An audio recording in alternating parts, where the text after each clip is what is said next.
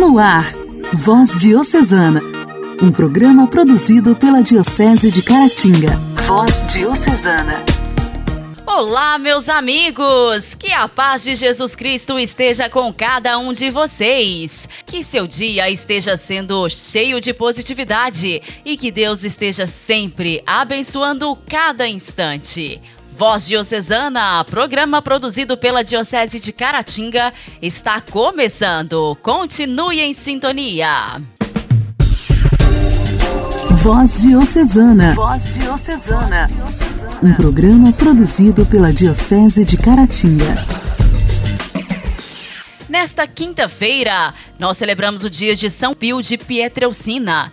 Esse digníssimo seguidor de São Francisco de Assis nasceu no dia 25 de maio de 1887 em Pietrelcina, na Itália. Seu nome verdadeiro era Francesco Forgione. Ainda criança, era muito assíduo com as coisas de Deus, tendo uma inigualável admiração por Nossa Senhora e seu filho Jesus os quais via constantemente devido à grande familiaridade. Ainda pequenino, havia se tornado amigo do seu anjo da guarda, a quem recorreria muitas vezes para auxiliá-lo no seu trajeto nos caminhos do Evangelho.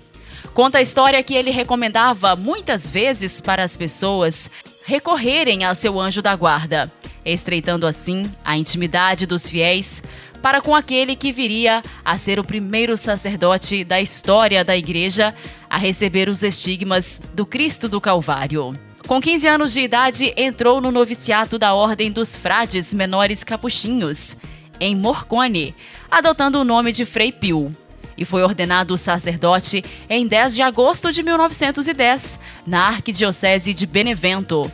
Após a ordenação, Padre Pio precisou ficar com sua família até 1916 por motivos de saúde. E em setembro deste mesmo ano, foi enviado para o convento de São Giovanni Rotondo, onde permaneceu até o dia de sua morte. Abrasado pelo amor de Deus, marcado pelo sofrimento e profundamente imerso nas realidades sobrenaturais, Padre Pio recebeu os estigmas, sinais da paixão de Jesus Cristo em seu próprio corpo. Entregando-se inteiramente ao ministério da confissão, buscava por meio deste sacramento aliviar os sofrimentos atrozes do coração de seus fiéis e libertá-los das garras do demônio, conhecido por ele como Barba Azul. Torturado, tentado e testado muitas vezes pelo maligno, esse grande santo sabia muito de sua astúcia no afã de desviar os filhos de Deus do caminho da fé. Percebendo que não somente deveria aliviar o sofrimento espiritual, recebeu de Deus a inspiração de construir um grande hospital, conhecido como Casa Alívio do Sofrimento, que se tornou uma referência em toda a Europa. A fundação deste hospital se deu em 5 de maio de 1956. Padre Pio buscava no seu apostolado da cruz de Nosso Senhor toda a força e sabedoria para viver a sua missão. Compreendeu desde o início o seu caminho de cruz e o aceitou imediatamente como vontade de Deus. Por amor, levou sua cruz ao longo de sua vida foi beatificado no dia 2 de maio de 1999 pelo Papa João Paulo II e canonizado no dia 16 de junho de 2002, também pelo saudoso Pontífice. Padre Pio dizia: Ficarei na porta do paraíso, até o último dos meus filhos entrar. São Pio, rogai por nós. Voz Diocesana. Voz Diocesana.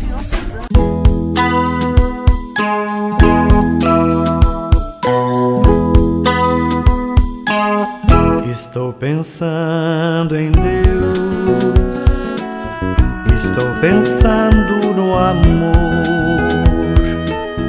estou pensando em Deus, estou pensando no amor.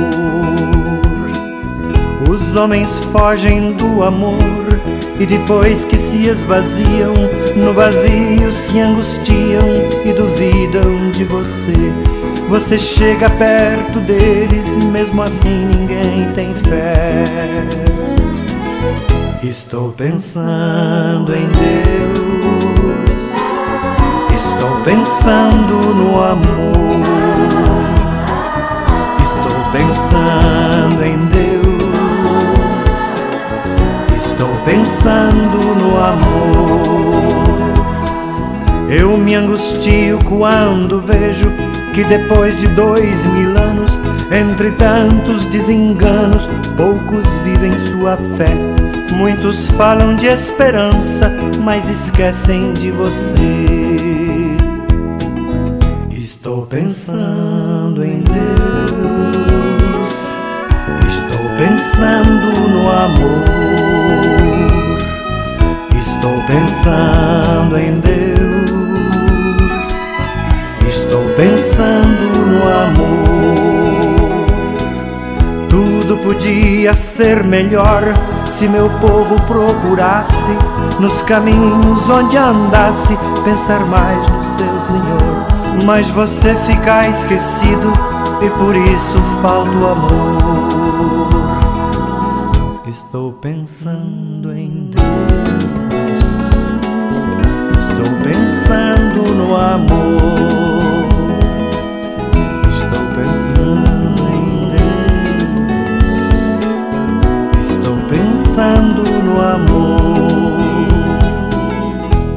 Seria bem melhor se o Natal não fosse um dia, e se as mães fossem Maria, e se os pais fossem José, e se os filhos parecessem com Jesus de Nazaré. Estou pensando em Deus, estou pensando no amor, estou pensando em Deus. Pensando no amor. Estou pensando em Deus. Estou pensando no amor.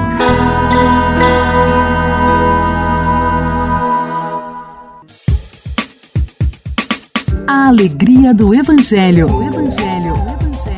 Oração, leitura e reflexão. Alegria do Evangelho. Caros ouvintes, vamos ouvir e meditar a palavra de Deus. O evangelho desta quinta-feira será proclamado e refletido por Rosilene, da paróquia Santo Antônio de Ipanema.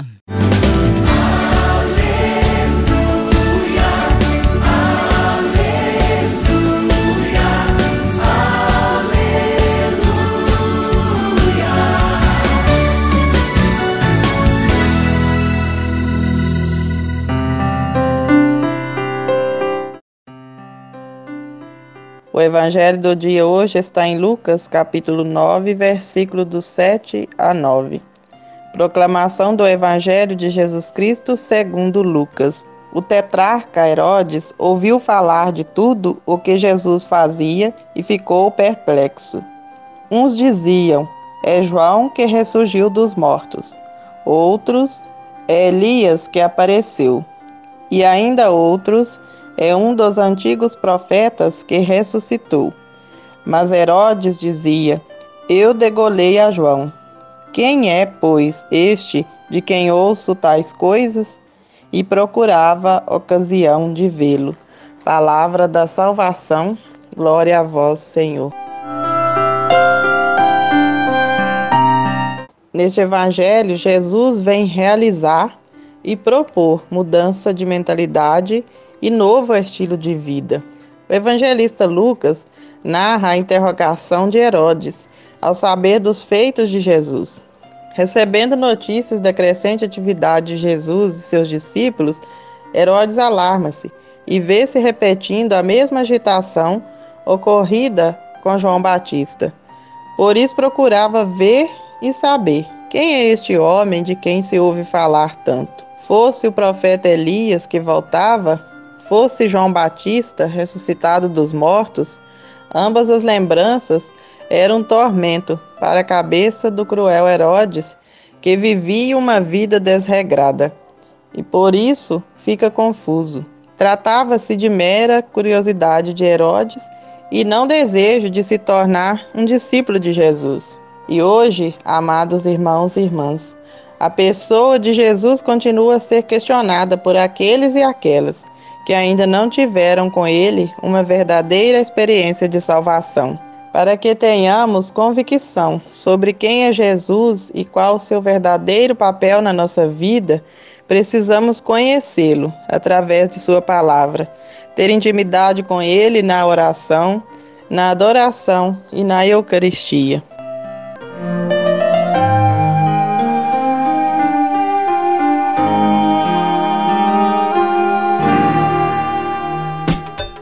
Diálogo Cristão.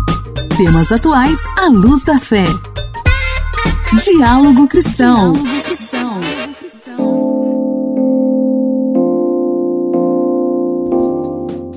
Reduzir o tempo de tramitação dos processos e realizar acordos para encerrar os conflitos trabalhistas. Estes são alguns dos objetivos da Semana Nacional de Conciliação e Execução Trabalhista, que começou no último dia 20 e vai até amanhã, dia 24 de setembro. O trabalho de conciliação já existe nas varas do trabalho e acontece durante todos os meses do ano. Mas, ao longo desta semana, Há uma força-tarefa para concentrar esforços em reduzir os processos pendentes e até intermediar conflitos na fase pré-processual, ou seja, antes de se começar uma ação judicial. Cláudio Brandão, ministro do Tribunal Superior do Trabalho, explicou que tentar um acordo pode beneficiar empregados, empregadores, além de diminuir o fluxo processual. Mas é preciso pedir a inclusão do processo na força-tarefa. O ministro destacou que a conciliação é possível em qualquer momento do processo não só nas fases iniciais. A conciliação é o meio pelo qual se tenta resolver os processos já em andamento e também em casos, quando as partes assim desejam, na fase, digamos assim, pré-processual, uma instância prévia à própria justiça. Essa conciliação é possível em qualquer fase do processo. Então, mesmo aquelas causas que já houve sentença e já se sabe quanto a parte ganhou, nada impede que se peça a intervenção é, da Justiça do Trabalho. De acordo com o ministro, em 2020 a Semana Nacional de Conciliação foi um sucesso, com arrecadação em torno de 1 bilhão e 800 milhões de reais, que englobam leilões, pagamentos, bens apreendidos e bloqueios realizados. A expectativa para 2021 é que esse número seja próximo ao registrado no ano passado. O ministro Cláudio Brandão fez um apelo às pessoas para aderirem à conciliação para resolver suas pendências de forma rápida e eficaz. Ano em que as atenções todas estão voltadas para esses processos, então quem nos ouve seja empregado, seja empregador que tem uma pendência, procure a unidade judiciária, vá ao trabalho, onde o seu processo está em andamento, fale com o seu advogado, peça para incluir o seu processo em pauta. E com isso, quem sabe, o que, se, o que era um grande problema se, torna, se, transformar, se transformará numa simples solução. A Semana Nacional de Conciliação e Execução Trabalhista acontece anualmente em todos os estados e é uma parceria entre o Conselho Superior da Justiça do Trabalho, o Tribunal Superior do Trabalho e os tribunais regionais do trabalho de todo o Brasil. Igreja, Igreja em Ação. Formação, CNBB, notícias, Vaticano, diocese, não paróquia, troco a minha Igreja fé. em Ação. Igreja em Ação. A recente crise política que atravessa Mianmar, além de criar um clima de insegurança cada vez maior, está agravando as condições de pobreza de toda a população. Padre José Estevão é filho de nossa diocese e, através do PIME, está em missão em Mianmar. Ele tem participado do quadro Igreja em Ação. Ontem nos contou um pouco sobre este país e hoje ele nos conta sobre o início desse chamado e compartilha conosco sobre sua experiência de ajuda a esse país que atravessa uma situação emergencial causada pela crise política e pela pandemia. Olá, queridos ouvintes! Hoje gostaria de partilhar com vocês um pouco sobre a minha experiência nesta terra de missão, o Mianmar. No dia 16 de fevereiro de 2020, na Catedral de São João Batista, em Caratinga, Minas Gerais, recebi o mandato missionário a anunciar Jesus Cristo em terras asiáticas, mais especificamente aqui em Mianmar. Com o rito do envio missionário, presidido por Dom Emanuel, bispo diocesano, iniciou-se a aventura de lançar-me a caminho, rumo a um novo povo, uma nova pátria. No dia em que cheguei a Yangon, Mianmar, fiquei até emocionado, pois finalmente Meus pés começavam a tocar aquela terra onde meu coração já estava há muito tempo. E sou profundamente agradecido a Deus e àqueles que me permitiram de aqui estar por esta preciosa oportunidade. Poder viver em missão é realizar aquilo que eu sou chamado a ser.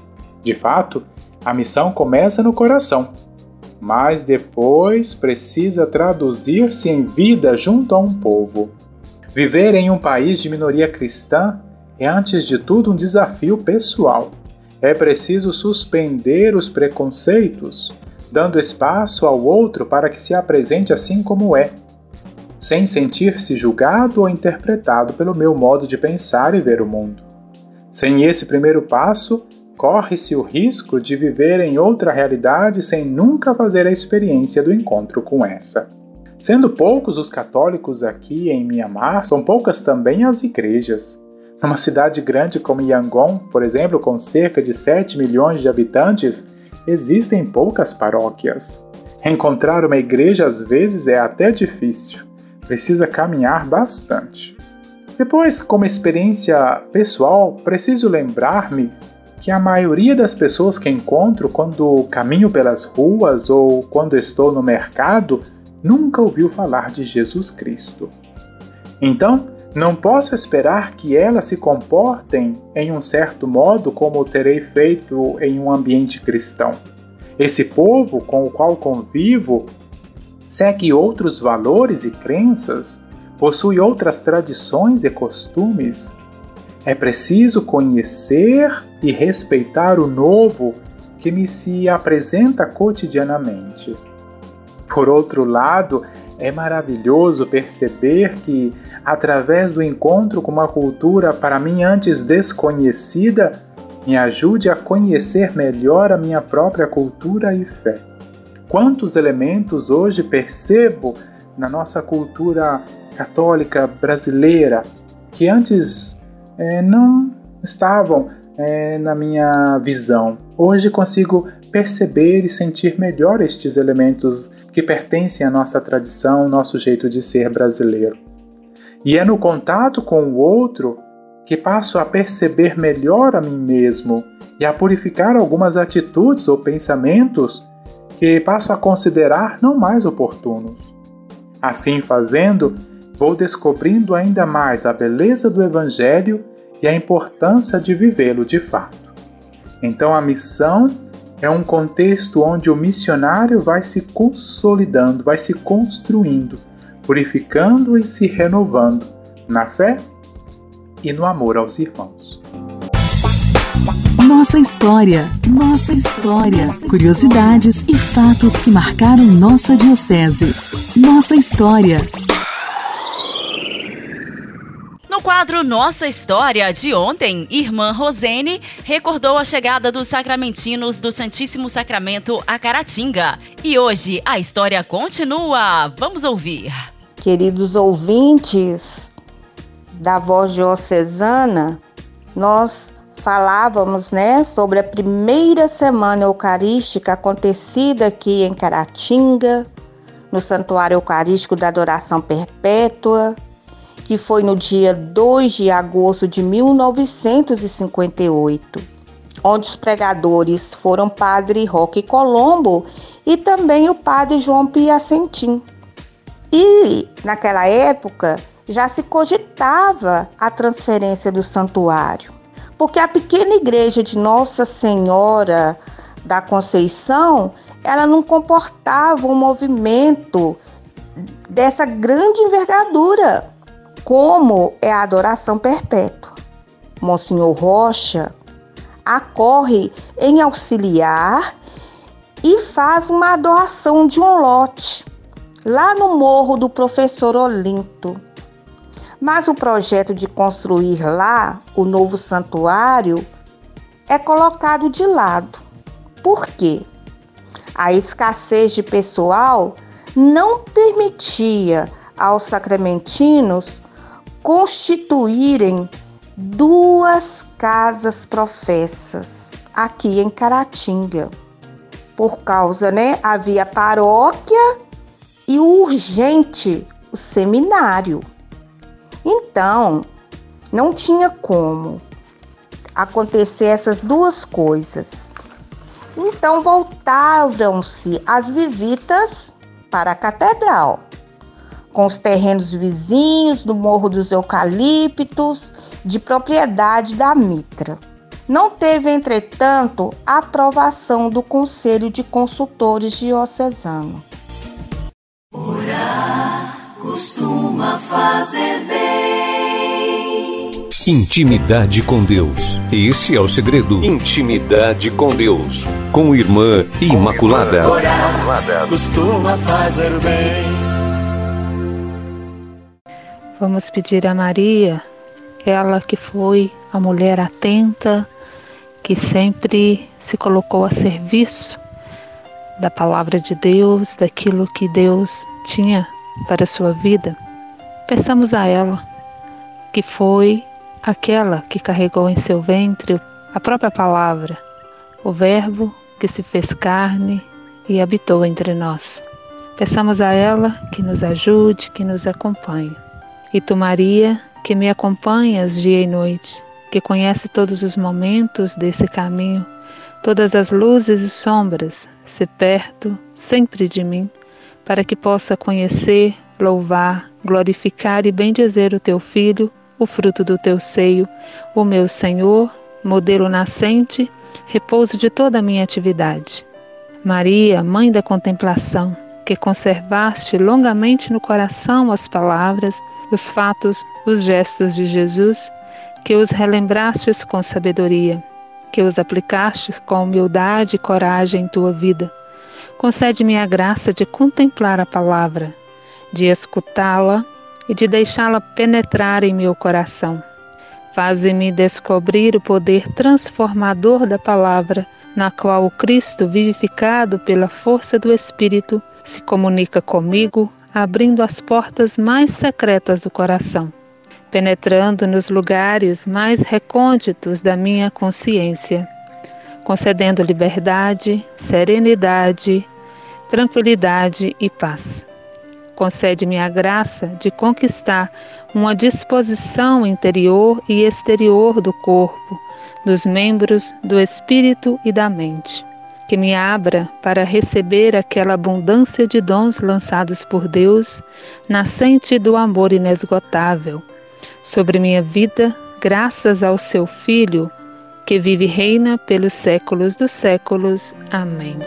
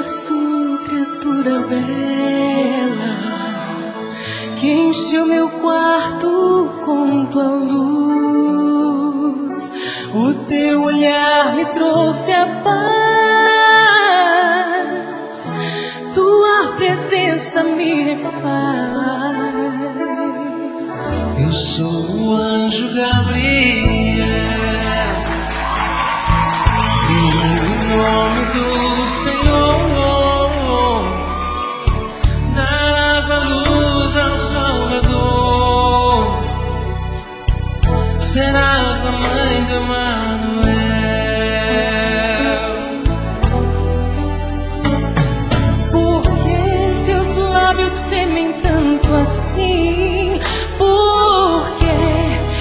tire os teus olhos de mim.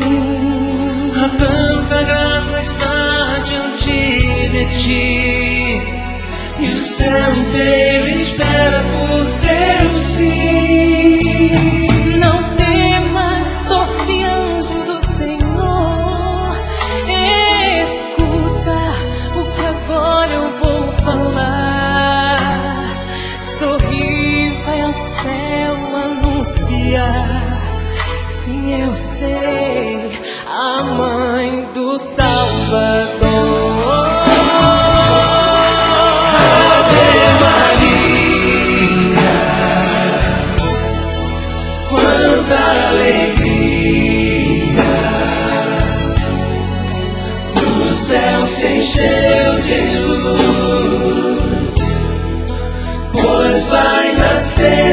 Jesus, Santa Maria, Deus escolheu te ver e todos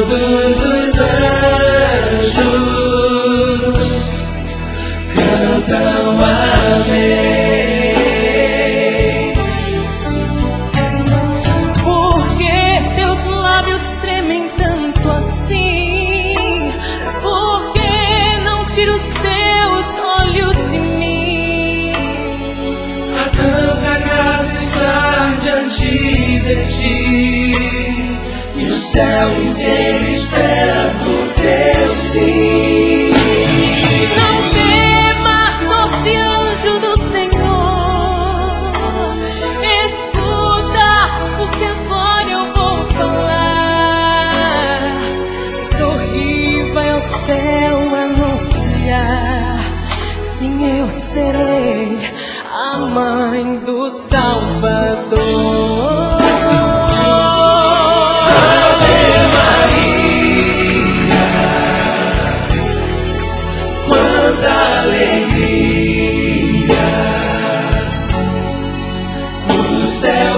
Encheu de luz, pois vai nascer Jesus, Santa Maria. Deus escolheu te ver. E todos os anjos cantam